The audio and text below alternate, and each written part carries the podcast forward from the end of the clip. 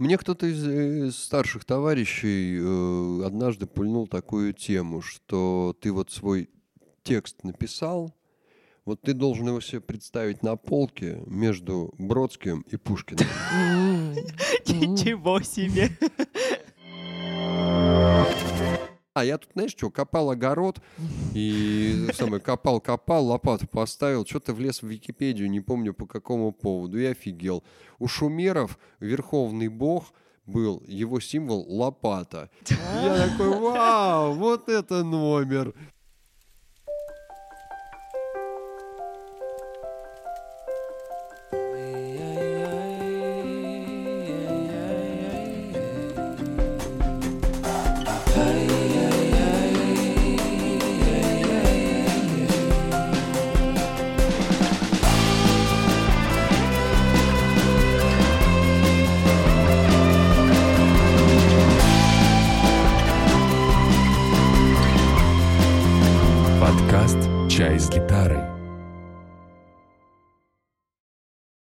Итак, дорогие слушатели, всем привет! С вами а, Маша и Аня. А, мы таки осмелились записать интервью с одним небезызвестным для нас музыкантом. Наконец-то.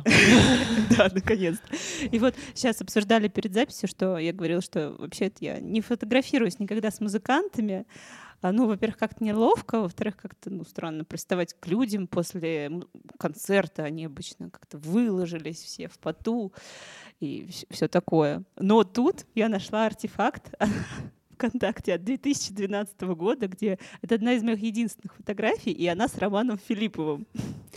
И сегодня мы как раз пригласили его на интервью. Вот. Да. Привет, привет. Я, кстати, только что буквально вспомнила, что я даже брала у тебя э, автограф. У меня есть специальная книжечка, и там есть автограф, и там есть твой автограф. И вообще, короче, мы с Аней постоянно встречались на твоих концертах, э, ходили там на квартирники. Это, в общем, для нас особый подкаст будет. Ром, не все молодые слушатели, а у нас таковые, таковые имеются в подкасте, знают, кто такой Роман Филиппов. И это надо, мне кажется, исправлять. А, критики относят тебя к так называемым бардам новой волны. Соответствует вообще ли это определение сам, твоей самоидентификации и идентификации твоей музыки? Ну, однозначно, это какое-то новое поколение, э, так вот, во временном продолжении. Да, мы являемся последователями какой-то традиции, которая у нас за спиной представляют другие совершенно взрослые люди – но при этом, кстати, несмотря на то, что вроде как продолжатель бардовской традиции, мне кажется, ты как раз тот самый а, редкий представитель музыкального мира, который уделяет внимание и тексту, и музыке. Ну вот скажи, а, интересно, почему ты считаешь важным развивать и то, и то? Вот просто бывает часто, что там у бардов, например, четыре аккорда, а текст такой вполне себе хороший. Или наоборот, что там у зарубежных музыкантов музыка приятная, там и все там понятно, хорошо и красиво, а тексты так себе. Ну вот как у тебя это получилось, что у тебя и то, и то хорошо? Я не знаю, как это все получилось. Один этот вопрос всегда э, звучит все эти годы в мой адрес. А как, как вы дошли до жизни такой, как вы вот э, до всего этого доросли? Я не знаю. Я настаиваю на том, что вообще эти явления абсолютно неконтролируемы. Мы не можем предполагать. Я думал про то, что я буду русский рок. Ну, условно, когда mm-hmm. мне было там 15 лет. Э, мы все были увлечены, тогдашняя молодежь, появлением западной музыки в том объеме, когда она хлынула на нас на аудиокассетах. Угу. Началась эта эра перезаписи, знакомства с металликой от первого до последнего на тот момент альбома. Как это так? Ты Slayer не слышал, вот от сих до сих. Ты угу. знаешь этот альбом, не знаешь. Вот это вот исследовательская история. И на этой волне возникает русский рок. И, конечно, мы, я мыслил себя совсем в другом формате звука, совсем в другом содержании, но через двор, через увлечение евроденс на дискотеках, трэш-метал по тусовке, угу. э, шансон, первый альбом Круга в силу, того, в силу круга общения, в котором я находился в свои 18, рэпчик к 94-му однозначно уже угу. появился, уже фирмовый рэпчик такой, там Ice-T, Ice Cube, всякие разные такие вот представители Cypress Hill. И со всем этим багажом я в 23 пришел в музыкальное училище и услышал григорианский хорал на первом уроке музыкальной литературы. Не имея начального музыкального образования, я открыл для себя совершенно новую вселенную классической музыки. И оно вот так наслаивалось, наслаивалось, и вот доросло до того, что стал Романом Филипповым в итоге. Я в шоке. Да. Это вот как у этих всех музыкальных матерей, грубо говоря, родилось э, такое вот бардовское э, дитя. Когда я заявляю, что я бард, я подразумеваю, что за моей спиной есть опора, что... Мгм. Потому что когда на- накинули бардрок, я в итоге говорю, ну мы не барды в итоге и не рокеры, ни нашим, ни вашим, не Мгм. споем, не спляшем, понимаешь, он как-то не работает. И я настаиваю, что бард это все-таки как термин, термин, это значительно более глубоко имеет корни, чем наше советское прошлое. Бард э, это человек, аккомпанирующий себе собственные песни, явление средних веков европейской культуры. В немецкой, в немецкой действительности это называ- называлось мейстерзингер, э, европейское общее название бард, скальды оттуда же, собственно, и русское наше существует, вот это вот то, что на, на гуслях вот это вот Мгм. исполнялось, это вот, вот про что история. Сольный исполнитель, со- э, какой-то текст, собственно, и аккомпанемент самому себе. Вот про что история. Мгм. То есть даже скорее это некоторое техническое наполнение, а жанрово получается, и это более что-то сложное. Ну, думаю, да, но в любом случае я, наверное, веду к тому, что многие слова, которые мы используем в современном языке, они имеют идеологическую составляющую. Это мы говорим бард Слушай, и подразумеваем точно, да. идеологию. Слушай, Да. я с тобой сто процентов согласна. Действительно, есть такой огромный кейс э, за, если вообще есть слово это употребимый кейс, а, за словом бард это мужчины в этих прекрасных Ну свитерах. да, бороды, аккорды, Играющие, да, под акустику. гитары. Ага. Побитые гитары. Обязательно побитые, еще расстроенные желательно. Я Ну, ехал в машине как-то раз долго, машина развязывает язык. э, Я задаю, я всегда с этим ходил, и Алексею Иващенко набрасываю это вот в лоб. Говорю, ну, Алексей Игоревич, ну, если бы у тебя в советской действительности была возможность купить контрабас и пригласить контрабасиста, вы бы в жизни вдвоем не играли, вы бы играли как минимум в квартет. Он сказал, аминь, так оно и есть. Мгм. Очень многие вещи в нашей бардовской, вот в явлении бардовской песни возникли от бедности советской. Потому бардовская песня такая. Подальше в лес, полегче на собой носить, э, эту шиховскую бобруйскую гитару у костра сломать, ну не особо жалко, понимаешь, там, э, а за кремоной пойди в очереди отстой в этой Москве, за 150 рублей ее купи. Да. Ну вот так вот примерно, Мгм. такая реальность-то была, я думаю. Вообще даже не думала, честно говоря, об этом. Очень интересно.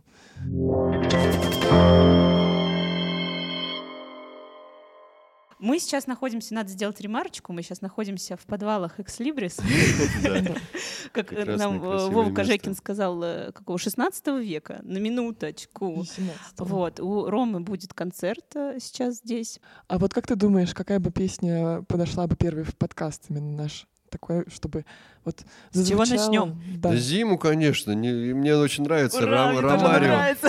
Ромарио прекрасно сформулировал все за меня. Он говорит, я не настолько знаменит, чтобы не исполнять свои шлягерные песни. С Ага. них и надо заходить. Ну, Отлично. Супер. Эти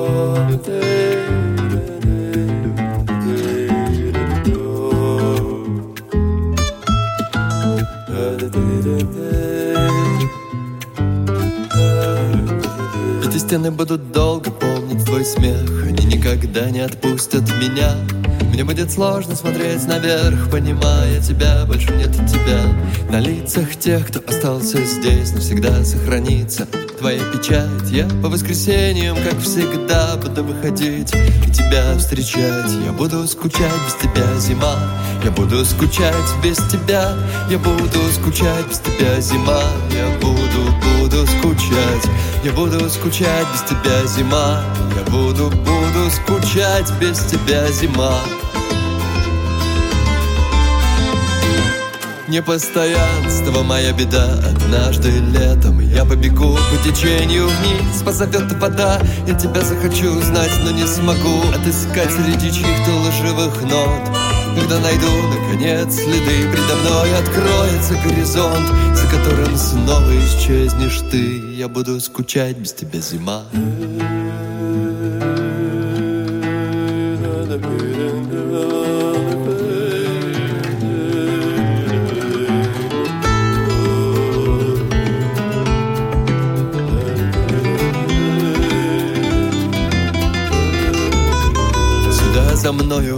другой. А может это я только через год? Кто будет ждать чистый голос твой? Но только здесь его не найдет. Мне все кажется, что зовут меня сквозь ночь. Смотрю наверх, а это стены. Опять поют твоих шагов бесконечный смех Я буду скучать без тебя, зима. Я буду скучать без тебя. Я буду скучать без тебя, зима. Я буду, буду скучать. Я буду скучать без тебя, зима. Я буду, буду скучать без тебя, зима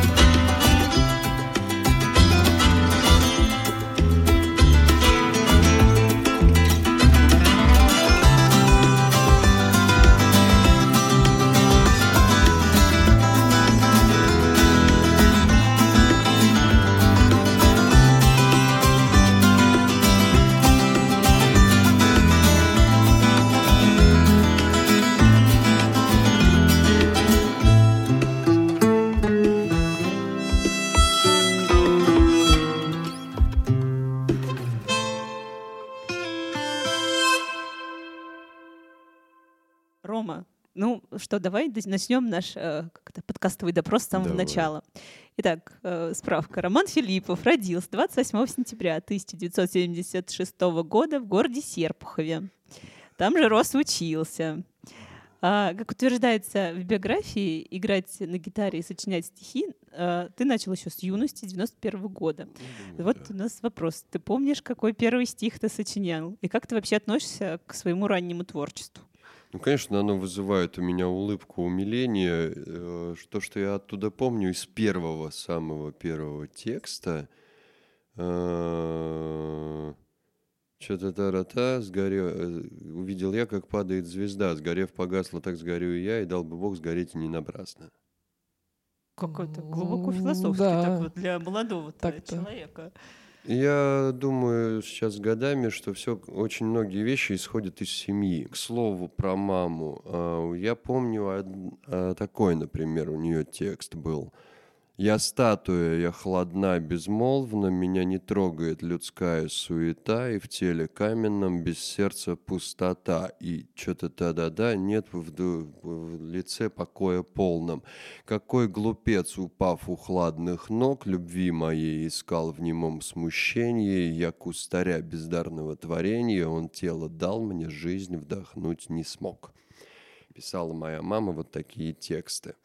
Ну и, Ну, прям собственно, и Пахнуло Цветаевой, и честно, для меня. тусовка у нее была на кухне, тоже дай дороги. В общем, Мгм. э, девочка, девушка, она родила меня довольно рано, э, обладатель собственной отдельной комнаты в коммунальной квартире, но это О, это тоже, в общем, козырной туз был Да. вот для ее возраста. И на кухне собирались огромное количество местных музыкантов, которые просто вот играли на гитарах, пели песни, и я очень много чего услышал, вряд ли тогда осознавая, но однозначно находился в среде, в некой. Я Мгм. думаю, что вот такой Мгм. примерно ответ. И тебя ведь мама, получается, учила играть на гитаре, да? Это ведь Ну, так первые аккорды, пожалуй, Ага. да, вот что-то такое. Первая песня, что-то она мне показала. А, первая песня была «Я вышел родом из еврейского квартала, я был зачат за 3 рубля на чердаке». И потом она меня отправила к своему товарищу, другу юности, педагогу по гитаре Зябликову Николаю Николаевичу, куда я к нему ходил на кухню. Мне было лет 16. Она говорит, возьми его в музыкальную школу учиться. 15, наверное, мне было, да. А а он говорит, не возьмут. Он говорит, Поздновато, наверное, такая, да? Почему? Да нет, говорит, исполкомовские дети, говорит, сплошь. Там, говорит, нет места. Пусть приходит на кухню, занимается. М. И я ходил к нему на кухню, но это 90-й лохматый год, середина. Я думаю, что там начало 90-х, вот так получается. 91-й, наверное, так вот где-то там 90-й. Э, Было не модно. Ну, то есть как-то, ну, мальчик с гитаркой, еще такой двор у меня был прекраснейший, что, ну, там было не скучно мне. Вот, совсем было. И я с этой гитаркой, собственно, как-то ну, научился, научился нотки понимать начал, этюды разбирать начал, и через несколько месяцев я от него ушел. Конечно, я не вывез. Ну, Не хватило, может быть, дисциплины, может быть, как раз вот этой самой палки, ремня. И вот в 15 я у него позанимался, по- поучился и также бросил благополучно. И вернулся к нему в 22. Уже осмысленно я пришел и сказал, говорю, Николай Николаевич, я хочу заниматься. Мне потом Зябликов-то сказал, говорит, что Рома, ты, говорит, из учеников-то был прекрасный был студент, ученик. В общем-то, то, как ты занимался, и то, как ты ловил сходу, брал именно материал, то говорит, да, не вопрос. Мне это, мне это потом с- окупилось впоследствии. Ну, то есть, как бы это то, что заложено немножко там природой, слышать, э, не без того. То есть э, учиться никогда не да, поздно, и музыки возможно... Уж тем более музыки.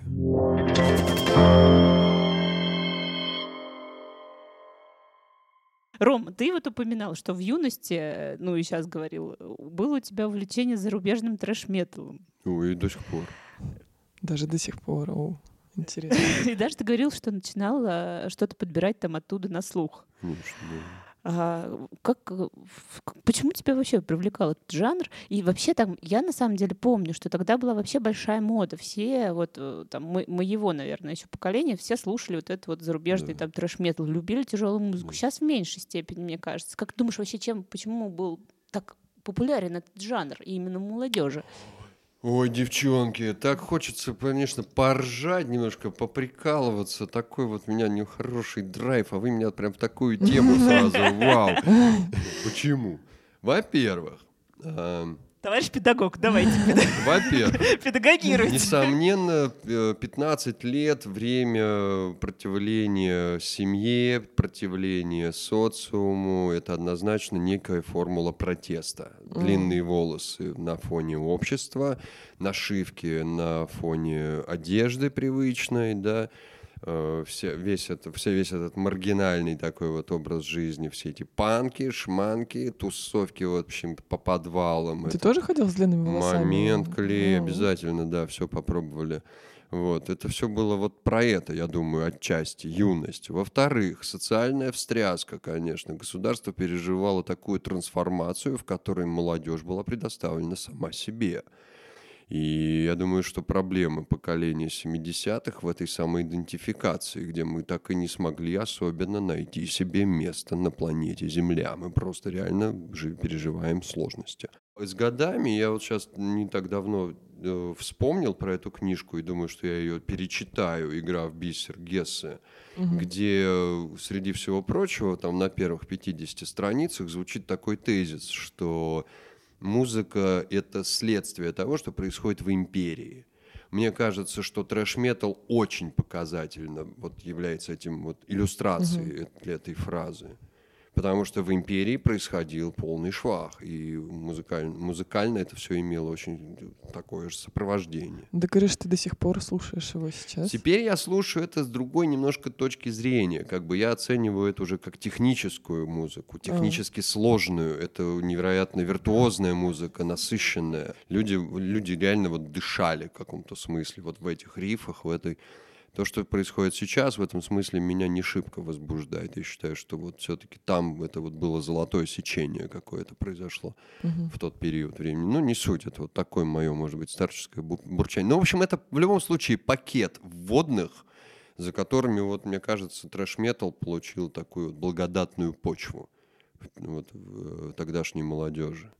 Знаешь, послушав тебя, сейчас интересно будет, что сейчас будут слушать в наше, в наше такое неспокойное переходное время. Да. Ну, посмотрим, посмотрим. Интересно даже. Потому что явно сейчас вот рэп был, он был на высоте, а судя по повестке, как-то он, мне кажется, уже уйдет в немножко тоже. Я имею в виду кальянный рэп, который вот такой, типа, про... А Сейчас да. крутые- рэп, там- рэп какой-то веселый. Да. Он мрачный рэп, вот, который Только- был, я не знаю, Кровосток какой-нибудь, наверное, мрачный, да? Или не мрачный? Не хотели, Только- да? Не до- да, Социальный ребят. рэп — это скорее Оксимирон, но из которые уже в России не будут выступать. Это вопрос такой, крайне непросто все это выглядит, Ну да. неоднозначно, чем дело кончится, чем сердце успокоится. Мгм. По мне другой стал интересный момент. Я вот от- переслушал, посидел Окси э, микстейпы его 12 года, и мне лет уже немало все-таки, я его постарше чутка, так, знаешь, вот так по туловищу. А уж с позиции 22 года оглянуться туда вот 10 лет назад, я вдруг понимаю для себя другую историю, что в каждой строчке Оксимирон — это больная личность. Каждой строчке, независимо... Я не про то, как он формулирует, а про то, о чем он говорит. У меня к нему один вопрос. Чувак, ты о чем? Попустись, роди ребенка, построй дом, посади дерево и смотри, как с него листья облетают в сентябре. Ты поймешь кое-какие другие вещи. Хорош тут меня залечивать. Шагай, шагай сопли утри. Мы что не видали-то в этой жизни? Ты, ну, реально, кого ты лечишь? Я говорю серьезно, и вот в этом смысле на- вот очень странные явления в тексте открываются. Земфира последний альбом. М. Как ты мне врала, моя любимая мама. И я прям представляю, 25 тысяч человек, олимпийский, стоит коза в небо, и они в голос это повторяют в адрес своей мамы. Пацаны, вы любить-то умеете вообще? М. Девки, вы о чем? Вот почему мне там ценны, например, Вдовин, почему мне ценен даже Пиковский тот же самый, мне почему цен- ценен Уриевский. После этих песен хочется строить, хочется создавать после Козловского. А что после концерта Оксимирона делать? Только ломать. Вот это я ставлю сейчас под сомнение у современного рэпа как идеологии. Мгм.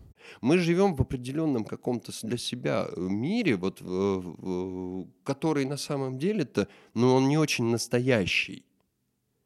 Потому что, вот как показывает сейчас ситуация, да, прилетела железяка, попала вот сюда, в электростанцию, в розетке закончился ток, и все. И у всех Оксимиронов, Романов Филипповых, у всех абсолютно язык просто больше прикусан. Мы, мы- мы никто, и звать нас никак, без этой поддержки интернета, без этой э, там, без оголтелой какой-то там движни. Следи за мыслью. Следующая история. Я читаю интервью какого-то футболиста нашего русского, там, ро- российского. Э, Ему задают вопрос, а что ты слушаешь, э, когда там в качалке, там тренажеры, трали-вали? Ну, он такой, ну, типа рэпчик там э, мне нравится, трали-вали. А в этот момент раскручивается певица Монеточка, и индекс ее цитируемости просто там запредельный. А как ты относишься к певице Монеточка, спрашивает его. Ну, я, говорит, не знаю, кто это такая. И это же не про певицу Монеточка, это про, э, да, про, цитать, про, про цитирование имени, употребление его в интернете и, соответственно, популярность этой статьи. И Оксимирон поняла в этом да-да-да. смысле Мгм. было, было примерно такое же явление. Мгм. Где он сейчас? Вот он был Горгород. И что? Ну вот показали его на стене Большого театра. Мы это все увидели. И что дальше? Я говорю совершенно серьезно. Очень многие вещи в современной музыке и- раскрученной музыке, они искусственные. Вообще, говорю, что ж тогда истина? Да. Истина. Где она? Бах. Ром. Жан-Батист Люли. Ну, Yesterday, Битлов. Наверное, Stairway to Heaven, э, Led Zeppelin. Наверное, Nothing Else Matters, Металлики. Наверное, наверное, песня о далекой родине, 17 мгновений весны, да, А Кобзон. сейчас? Сейчас А вот. сейчас, я не знаю. Оно время всех раскладывает по местам. Хорошо. Хорошо, нравится мне. Да. Нравится мне за твои мысли следить. Хорошо. Не, Да. хорошо. Спасибо прям. тебе вообще, на самом деле, за такое, За смыслы, Ром, да, спасибо. за смыслы.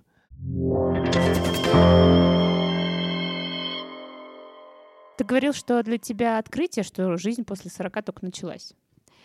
Мы пока не перешагнули этот барьер с Машей, но мы приближаемся. Расскажи, что там? Что изменилось в плане творчества? Остались ли какие-то страхи и опасения? И что служит тебе теперь тебе точками вдохновения? Наверное, с 20 лет, условно, там они сильно изменились. Ой, к 40, конечно, стало меньше эмоций, э, не такие пиковые стали эмоции, больше стало молчание, вдумчивости, наблюдательности какой-то включилось. Ну, еще и образ жизни, то есть я 9 лет живу в деревне, и это все-таки меня э, значительно другой эфир звука, просто другое содержание mm-hmm. картинки. Можно сидеть на крыльце и просто слушать деревья. И это моя музыка, и это вот другой мотор включился. Это раньше девчонок умасливали, утанцовывали, понимаешь, аккорды посложнее, там слов побольше. А сейчас это все отпало и ушло куда-то на второй план как минимум. Сейчас и просто про другое начинается. Угу. А в плане творчества тут как ты себя ощущаешь? Ну и творчески стал по-другому, наверное, на другие вещи стал обращать внимание, даже вну, вот внутри привычного, там, глядя на кино, глядя о, смотри, например, такая тебе байка про Фуфайку. Небезызвестный, надеюсь, для многих э, сериал «Интерны». Угу. Первый его сезон. В очередной раз я захожу на его посмотреть. Ну, так чисто под уборку, может быть, там что-то как-то возникло. Мне нравилось это настроение, которое он создавал, этот весь вот балаган этот э, прекрасный. Быков как персонаж, вот этот вот терапевт, на самом деле не занимается лечением тела. Он вообще лечит психологические проблемы. Он загоняет человека в определенный паттерн ситуации и дает способы какие-то решения. Вот. И воспитывает своих четырех евангелистов, которые кривые на обе ноги, и которые, по сути своей, возясь с этим несовершенным человеческим телом, решают собственные проблемы, но это выглядит так – когда Христос говорит с Петром, Петр, любишь ли ты меня? На русском языке спрашивает он Петра. Петр отвечает на русском языке «люблю», ну, по библейскому тексту, да, евангельскому. На оригинальном языке это выглядело так, что э, в греческом слово «любовь» было представлено в виде трех слов. Любовь «эрос», переведенная на русский «любовь», угу. любовь филио, чувственные братские отношения, переводилось на русский любовь, и любовь агапе, абсолютная любовь Бога к человеку, угу. а, тоже переводилось словом любовь на русском. Любишь ли ты меня, Петр, агапе? Люблю тебя, говорит Христос, филио. Он говорит, нет, я тебя спрашиваю о другой природе любви. И трижды он ему задает этот вопрос, трижды ему Петр отвечает филио, на что Христос говорит – Хрен с тобою, не умеешь по-другому, пусть будет так. Иди паси моих овец при всем твоем несовершенстве. Вот эти четыре человека, которые представлены там вот, э, вот из этих интернов, вот именно про это, воспитание вот этого несовершенного поколения.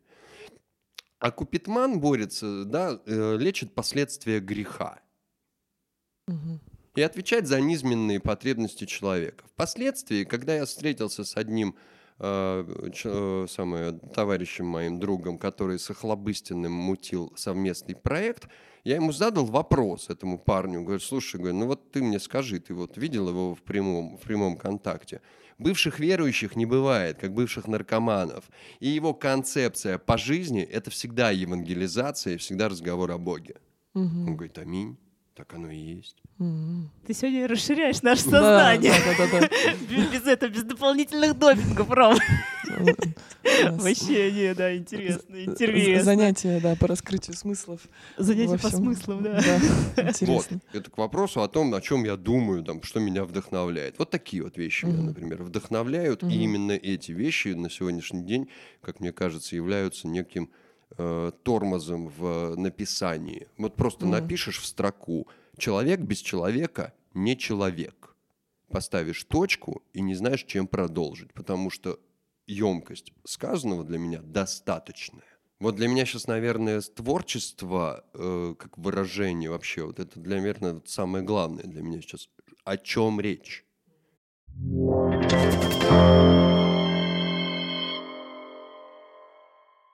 Мне кажется, что у нас сейчас э, должна опять э, песня прозвучать. Вот, э, может быть, у тебя есть какая-нибудь автобиографичная, самая автобиографичная песня, на твой взгляд? Зима.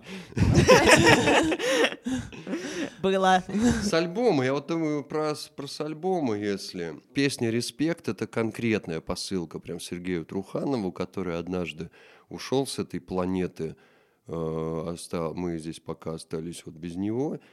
И это было для меня событие, которое толкнуло песню «Респект». Это прям вот, э, вот это то, что было переживанием, каким-то эмоцией, и это прям ему реплика. И она тоже автобиографична отчасти. этой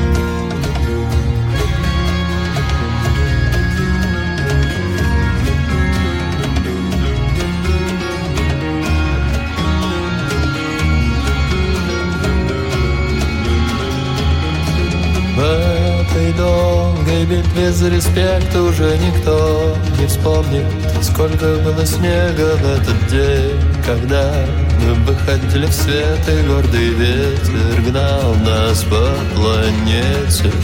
В этой долгой битве за респект уже никто не вспомнит, сколько было лет тому назад. Три слова вложены в куплеты, чего возможно наши дети. Сидя в уютном кресле в одной из комнат в каминном зале, вот здесь левее, пониже горла, сочатся алым, сочатся алым. В этой долгой битве за успех уже никто не скажет Здесь я был за тех или за этих, кто Не вызывает смех, но заставляет гнуться даже мачты. В этой долгой топкой пустоте вращает белка. Колесо не в темноте, но в простоте Тому, кто вдруг осиротел напоминанием.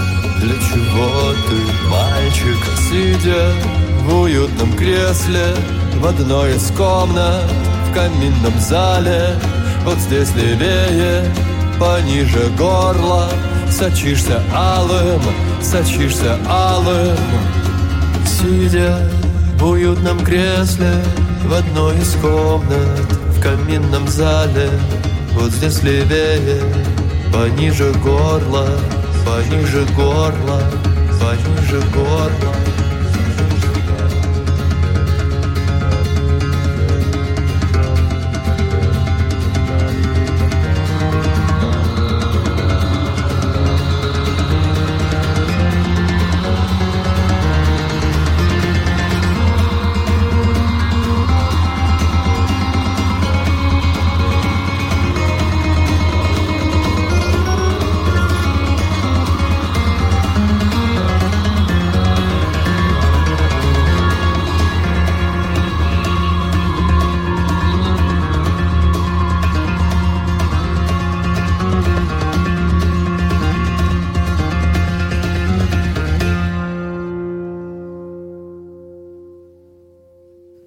Снова наша партнерская рубрика с OneRPM. OneRPM — это компания, которая предлагает артистам и музыкальным лейблам решения для развития музыкального бизнеса. Они подбирают индивидуальную стратегию продвижения под каждого артиста. Это может быть и дистрибьюция, и подача релиза на рассмотрение в редакторские плейлисты, и маркетинг-сервисы для артиста, и персональный проект-менеджер.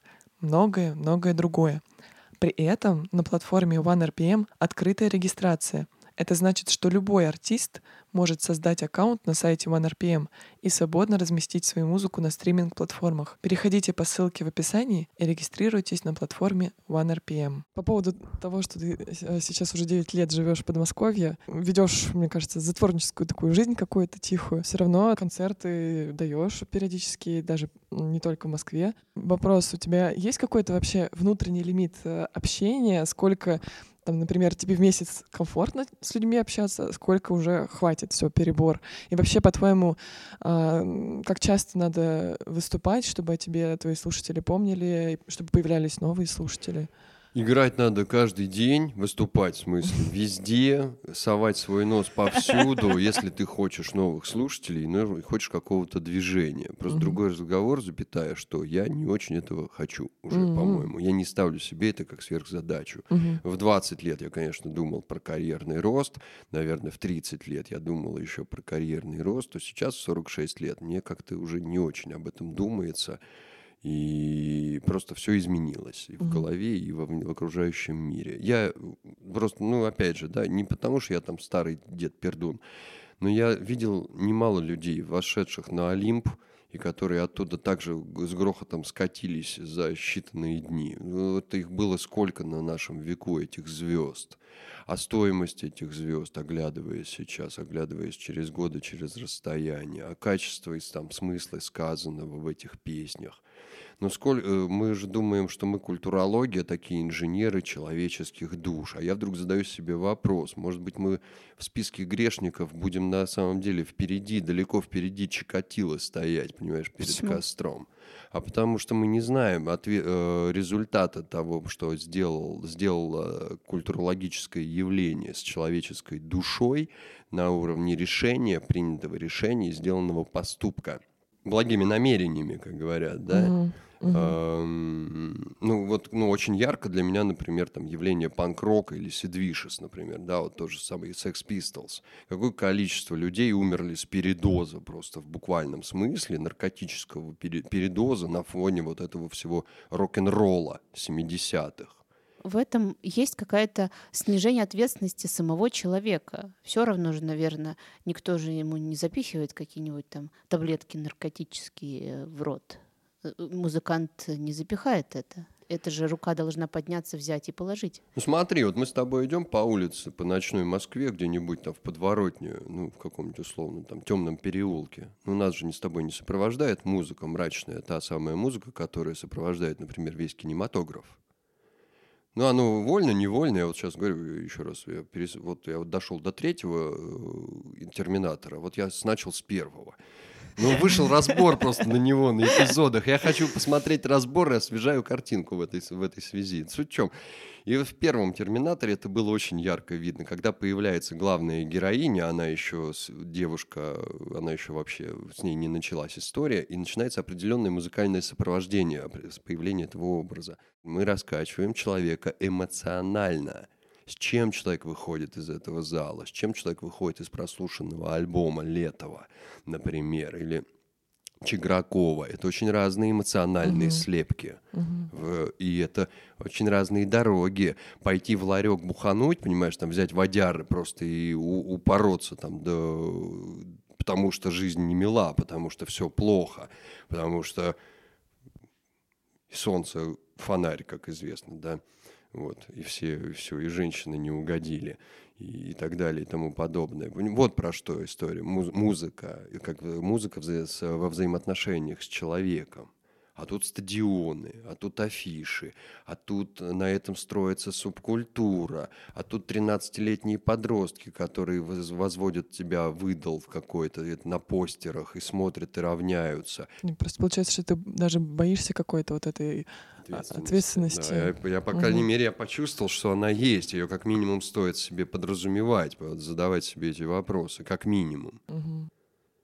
Хорошо, что мы выросли на романе Филиппове, да? Может быть, может Не, быть. серьезно, я, Да. я даже не шучу.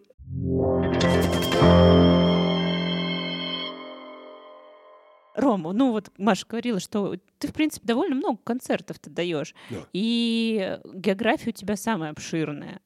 От Калининграда до Владивостока в прямом смысле, да. А расскажи, разные ли люди по всей России? Или все равно человек, в принципе, он такой же человек, э, что в Калининграде, что в Владивостоке?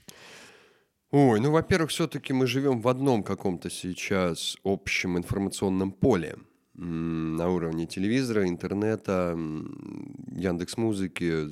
Это уже продолжается все-таки 20 лет. И э, так или иначе люди во Владивостоке в теме. То, что характер немножко, я бы сказал, да, есть эта разница между тем, что происходит здесь, например, условно Москва плюс 300 километров, и тем, как, например, живет э, Камчатка, э, Дальний Восток или Сибирь. Просто вот я это почувствовал тоже, оказавшись на Дальнем Востоке, на фестивале на берегу моря. Столкну... на фестиваль съехалась, э, съехалась дальневосточная прям вот публика на уровне участников, зрителей. Это же не только был Владивосток, а это прям конкретно и Сахалин, и Камчатка. Я вдруг почувствовал себя тогда, это было лет 10-12 назад, как много наносного во мне, на, на ботинках много пыли городской. Как много безапелляционности суждений, оно и до сих пор меня, наверное, сопровождает, но как минимум тогда меня это включило помолчать и прислушаться к происходящему. И сила духа, и сила воли имеет там значительно более конкретное значение, нежели это вот может, нам прощается здесь в организованной городской московской жизни, ну или около того. Потому что то, о чем мы здесь говорим, на уровне там Radiohead, Билли Айлиш, качество записи, для них это вообще пустой звук. Они вообще, эти люди, про другое. Люди, живущие там на Байкале, они просто про другое. Я играю сет. Фестиваль Байкал Лайв. Угу. Я сыграл своих песен, сошел со сцены, я вышел, сыграл с песней «Кочегар», прям в сет такой положил. И, собственно, упаковал гитару, вышел через зал такой на перекур, спускаюсь вниз, э, и передо мной вырастает гражданин пониже меня ростом, такой вот, знаешь, э, у него кожа на лице, кора дуба, он уже свое прошел. Он где-то на Альхоне, по-моему, если я память не, не изменяет, на острове Альхон рулит лагерем трудных подростков, что-то вроде такое, там, перевоспитывает mm-hmm. какой-то. Он говорит, ты что делаешь, Ром? Я говорю, в магазин собираюсь сходить за сигаретами. Ну, пойдем, говорит, сходим вместе. Я, говорит, тоже туда иду. И со мной начинается разговор на тему. Рома, ну ты же понимаешь, что смерти нет? Ну вот Высоцкий об этом, смотри, как говорил. Вот ты этот. Я такой, вау, чё, чё, где, что я сделал такого? Потому что пространство заговорило со мной сразу с главного.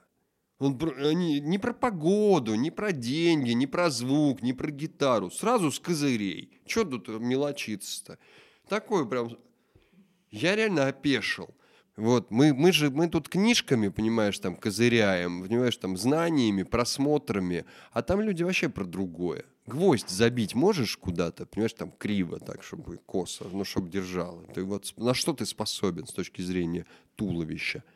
И там вот, это, вот про это люди, мужчины.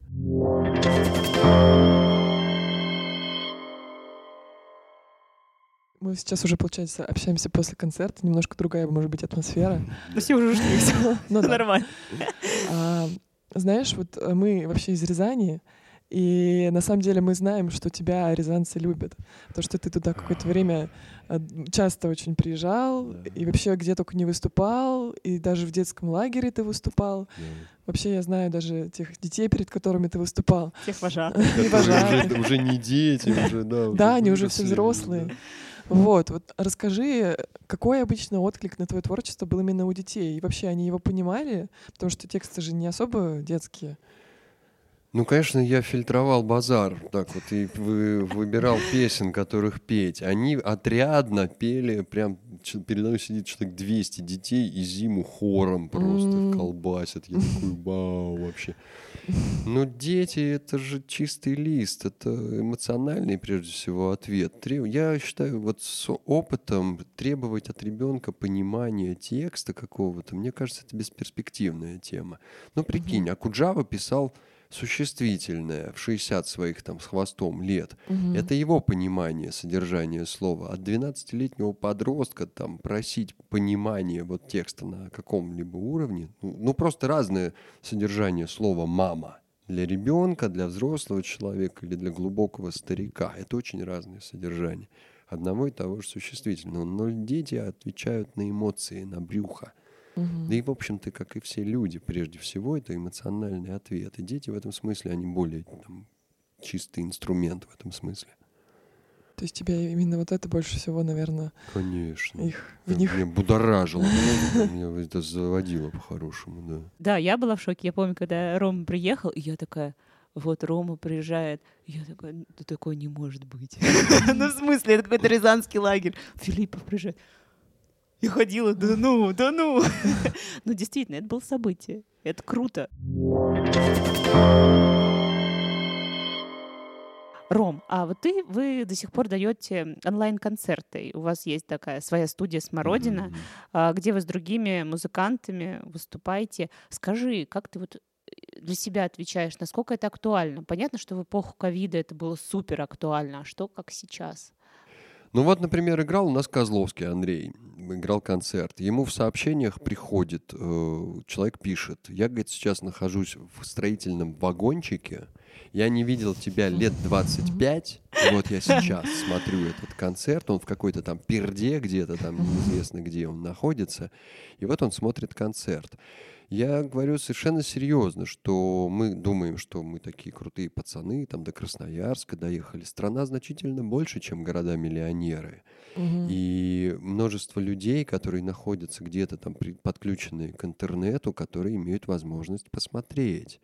В-третьих, интернет позволяет посмотреть на человека, не ходя на его концерт, не тратя денег, посмотреть и познакомиться с его творчеством эм, при более-менее пристойном звуке и хорошей съемке, то, что позволяет сделать канал «Смородина». Э, Это вот огромное количество, немалое количество людей вот по, в целом по массе наших подписчиков, которые открывали для себя того или иного автора, музыканта.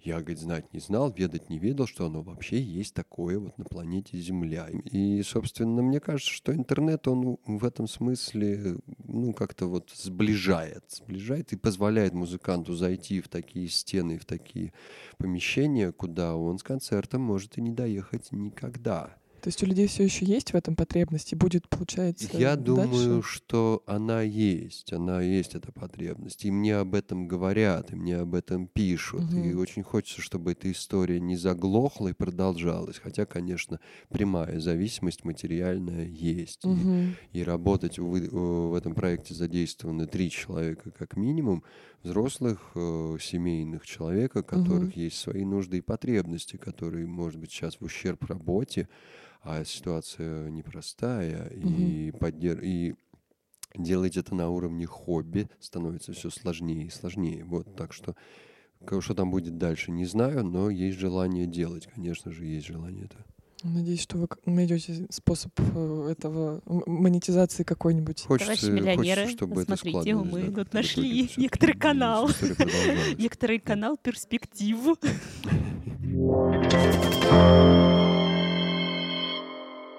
Вот ты в 2008 году э, стал лауреатом Грушинского фестиваля, но при этом в одном интервью признался, что не лауреатство должно быть целью, что это неправильная внутренняя установка.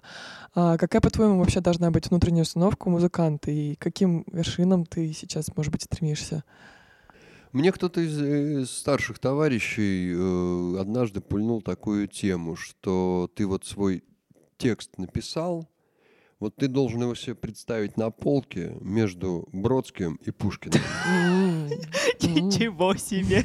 Твоя песня, твоя, на твою песню тебе должны ответить вот те, на кого ты, может быть, равняешься. Ну, то есть я серьезно совершенно говорю. Вот мы должны вот сесть со Стингом вот здесь вот на коротке со Стингом. Я ему сыграю песню «Зима», и он должен ее понять, оценить просто вот как формулу некую песенную. Вот, вот там должны быть приоритеты. Ты должен, как музыкант, мыслить себя туда. Мгм. А а не- нет ли риска, что все нафиг улетит в корзину после такого ценза? Не знаю. Наверное, есть какой-то момент перфекционизма, но на самом деле нет. Сто- Идея, э, она может быть несовершенно исполнена, но само ядро идеи ценно. Я много музыки за свою жизнь послушал. Я вас уверяю, что семидесятники, вот рокеры семидесятники, самые топовые, на, на- просто вышаг, звучат крайне несовершенно с точки зрения сегодняшнего звука продакшена. И инструменты не строят, и голоса не строят, и Битлз невозможно слушать после вот сегодняшнего, вот просто вот как, как звуковую картинку. Мгм. Пришел 21 век, появилась цифровая технология, мы повесили гита- на гитарку тюнер цифровой, и сейчас среднеарифметически гитара строит у любого шкалера лучше, чем у многих там топовых исполнителей 70-х, 60-х. Но не в этом оказывается соль. Мгм. Идею, Мгм. дайте мне хребет идеи, понимаешь, вот эту вот тему, напой.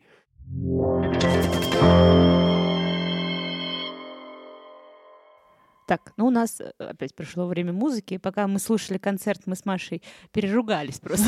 Какие песни у нас должны прозвучать. Слишком много хороших песен. У, у Романа слишком много хороших песен. Поэтому, дорогие слушатели, все, что останется за кадром, вам придется послушать. Обязательно, просто. Да, в качестве домашнего настоятельного задания. В общем, я буду как это...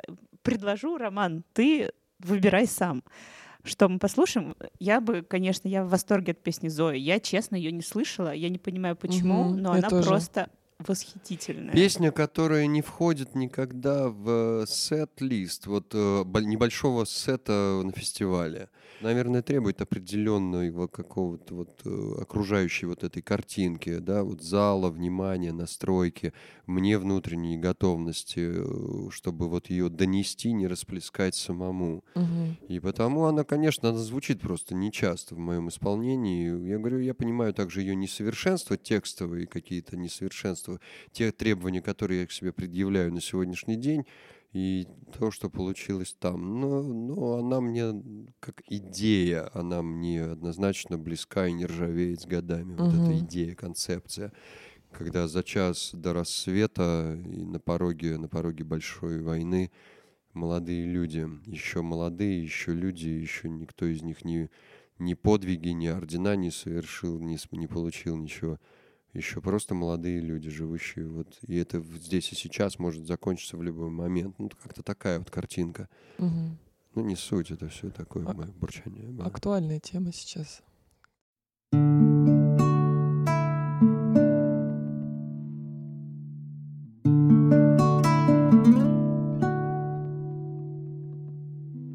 Зоя, вы любите небо?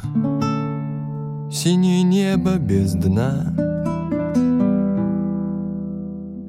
Да, Николай, мне бы от вас не идти никуда. Ночь коротка, как жалко, нам бы еще часок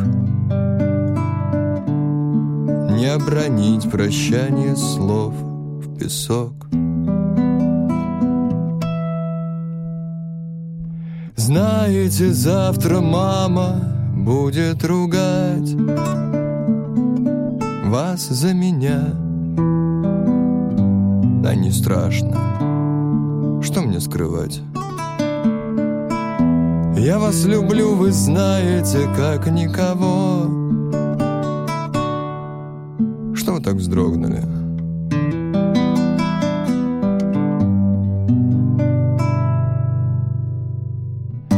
Мне показалось, завтра будет война.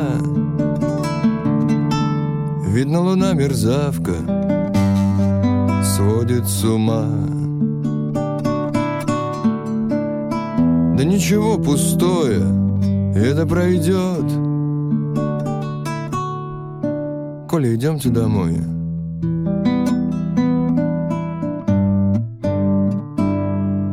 Через час расцветет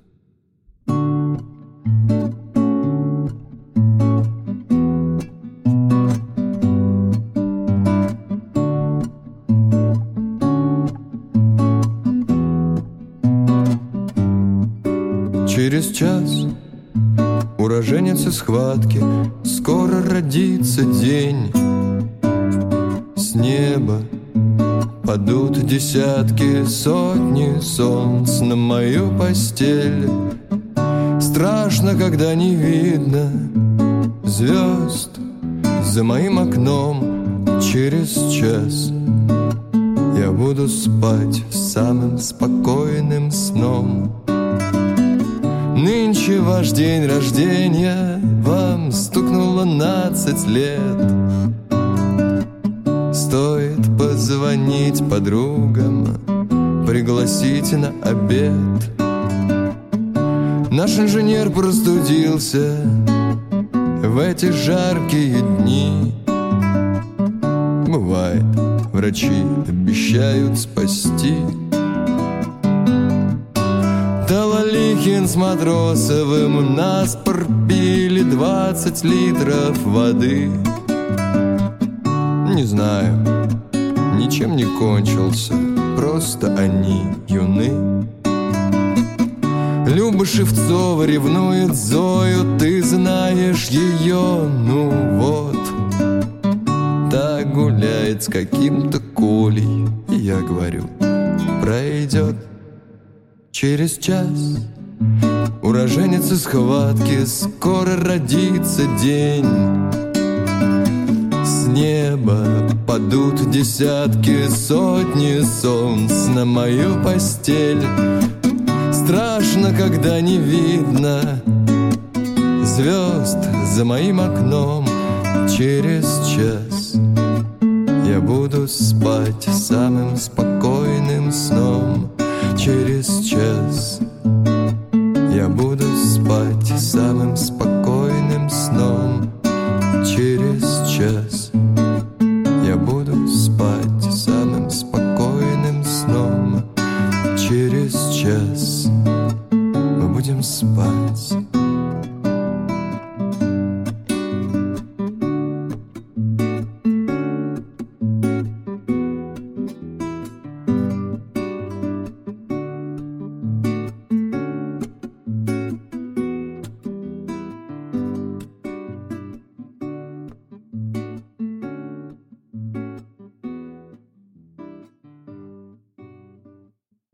тебя очень долгая тернистая история последнего альбома «Казнить нельзя помиловать».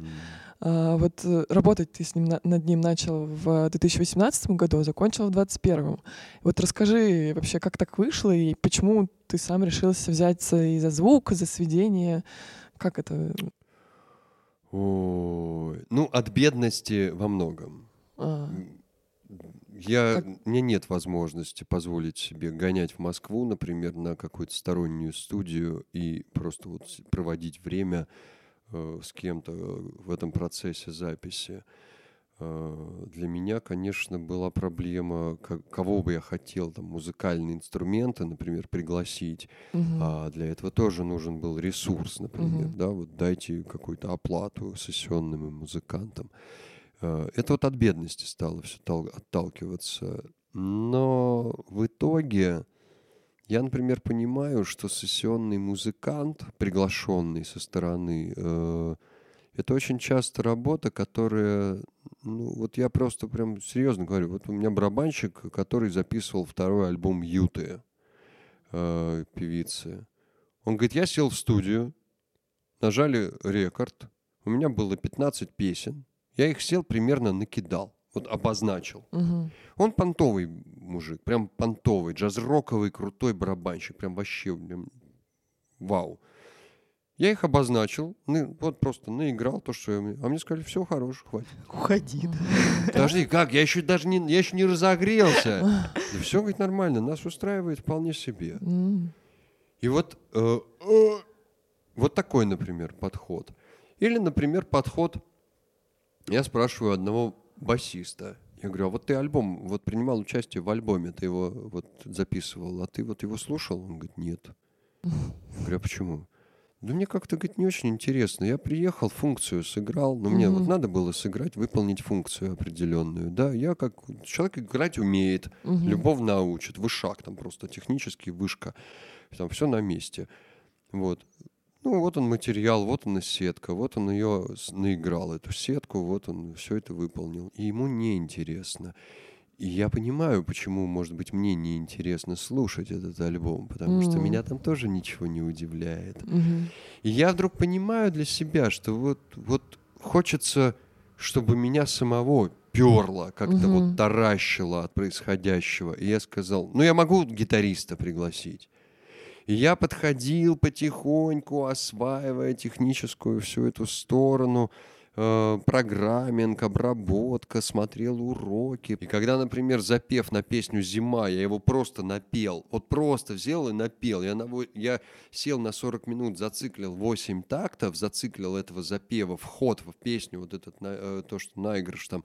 Я сел на 40 минут и понимаю, что меня не отпускает. Вот, вот ради этого я, я сидел, работал один дома. 25 часов в сутки мог себе позволить крутить ручки, пробовать дубли. Мне кажется, что что у музыканта вообще это должно быть просто вот рабочее место, студия, Мгм, цех. мгм. Это мой цех, после которого я могу зайти в любую студию и понимаю, что я хочу получить на выходе. Мгм. Когда ты сам начинаешь работать, когда ты видишь каждый элемент системы, и сам это все надстраиваешь, ты совершенно по-другому начинаешь воспринимать партитуру, звучащую просто вот в сторонней музыке. И я вдруг и начал оценивать, как это, какими средствами достигнут тот или иной результат.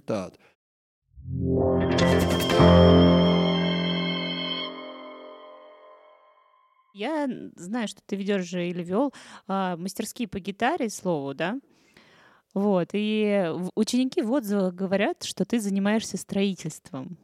Расскажи, что вы там строите со своими учениками, что там такое ты им интересного даешь. Ну, я, например, настаиваю на том, что огромное количество э, людей, которых я встретил за свою жизнь прошедших музыкальную школу. Проблемка. Тебе дают материал в музыкальной школе на сдачу зачета. И ты его гоняешь от сих до сих. Учишь его, эту формулу, доносишь его до зачета, сыграл, садись, пять. Забыл ты переходишь к следующему массиву материала, э, начинаешь с ним работать. Я настаиваю на том, что внутри одного произведения можно найти технические элементы, над шлифовкой, работая над шлифовкой которых, вычленяя как отдельные элементы, ты будешь тем самым совершенствоваться технически в подходе к следующим произведениям. Мгм. И когда я беру простейший этюд ДМШ, 8 тактов, просто прям первый класс, вторая четверть, самая простая последовательность. Умею играть его на разные штрихи, я умею играть его длинными нотами, короткими нотами, я умею играть, перенося ударение с одной доли на другую внутри одного и того же паттерна. Мгм. Когда я понимаю этот механизм здесь, простом, я способен эту механику перенести в сложное. Мгм. И я говорю, давайте разберем вот это целостное. Мы разберем на элементы, Мгм. рассмотрим Да-да-да, я каждый его поняла. в отдельности и пересоберем обратно. Мгм. И это меняет вообще всю кухню. Мгм. Огромное количество гитаристов и людей, которые смотрят на гитариста и говорят, какой же он крутой, и показывают на левую руку, в большинстве э, случаев, да, левая Мгм. рука, которая ходит по грифу, сложные аккорды, мелодическое движение какое-то. Я говорю, друзья мои, все внимание в правую на самом Мгм. деле, в аккомпанирующую, потому что она отвечает за громкость, она отвечает за штрих, она отвечает за такие вещи, которые, собственно говоря, являются музыкой. А в Мгм. левой только теория, только учебник теории.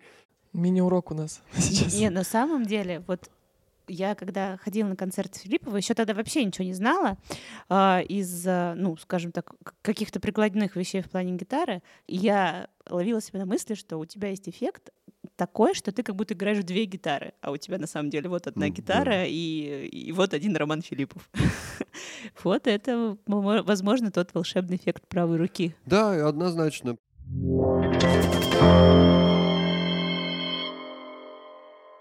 Скажи, а какой э, Роман Филиппов в жизни? Как проходит там твой день вообще? И сколько времени ты уделяешь музыке? И есть ли у тебя какие-то другие увлечения вообще, кроме музыки? Раз- Поделись. Музыка вообще это не увлечение для меня, это давно уже как-то образ жизни. Это вообще мой способ исследования мира Мгм. через музыку, через э, литературу, как ну, ну, музыка, да, песня это текст, текст это стихосложение, Мгм. стихосложение это литература, и все, понеслась. И вот он Бродский на музыку лежащий, вот на Цветаева, и вот открытие вот этого, и я вдруг понимаю, что вот он, я, я влез в поэзию в определенный момент времени, прям плотником. Я начал читать насквозь, изучать, это все мне стало интересно, современников, прошлое, Мгм. настоящее, вот и так далее. И потому музыка, конечно, это, ну, она проникла везде и всюду. Нравится нам это или нет. Вот они таксисты, вот, они, вот он общественный транспорт, вот она ритмика вдруг вагона, вот она ритмика кап- капающих капель э, с крыши, Мгм. вот она вдруг партитура этих листьев, деревья, которые меня окружают. Вот они мои шаги, как пульсация. А вот она пульсация проходящего мимо меня человека. И вдруг это все пересекается. Я просто слушаю мир, и все. Мгм. И это меня сводит с ума. И меня это... воз- Вот это мой восторг, это вот моя эмоция. Мгм. Это просто вот инструмент познания мира. Что-то еще так тебя увлекает? Вот ты говоришь, ты огород копаешь, Я очень люблю стройку. стройку. Да.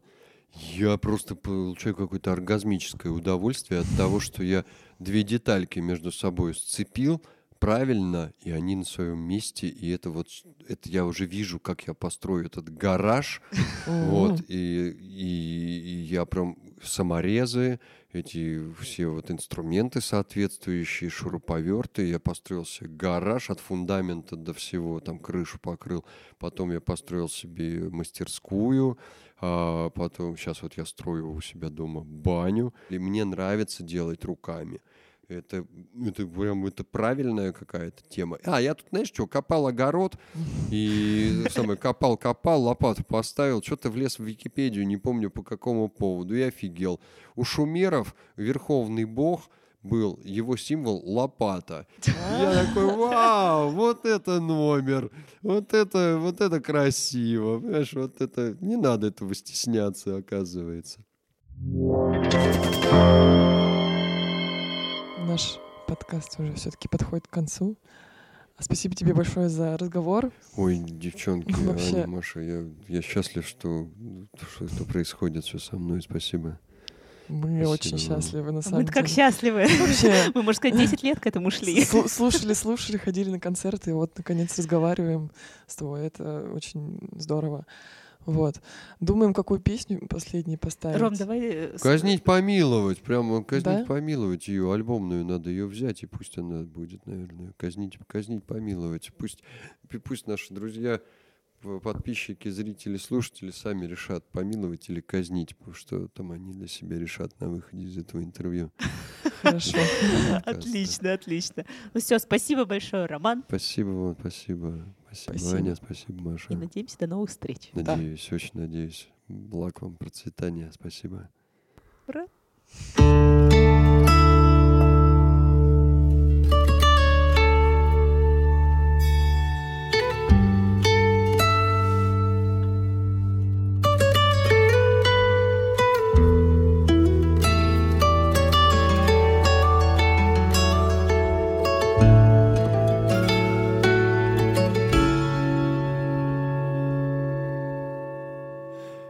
Но кокетство юности в колдовство Не прорастает. Все, что с последней парты смог унести Стало моим родством.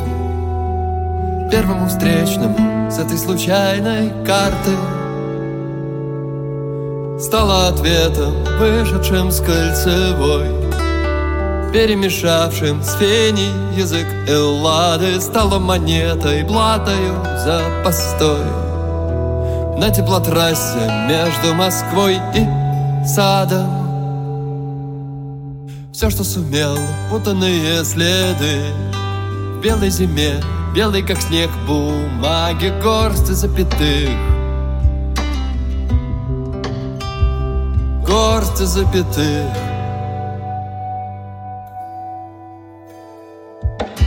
Вечные дети, камушки янтаря По головам пересчитать несложно.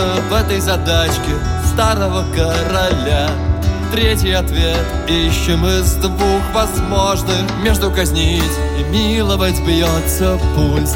Смотришь в глаза учителя, ждешь подсказки.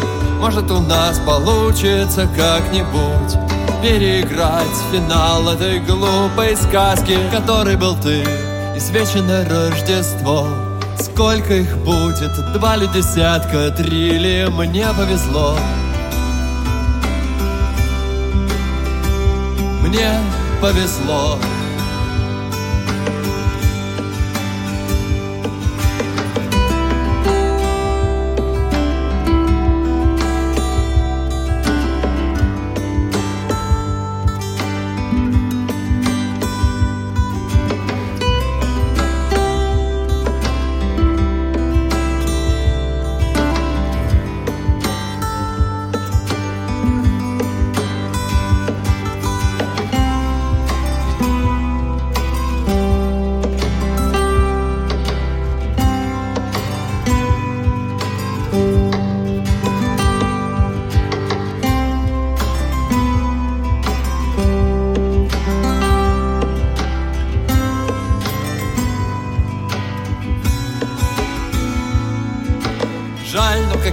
кокетство юности в колдовство.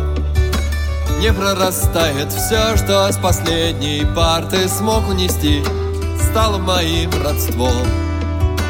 Первому встречному. Первому встречному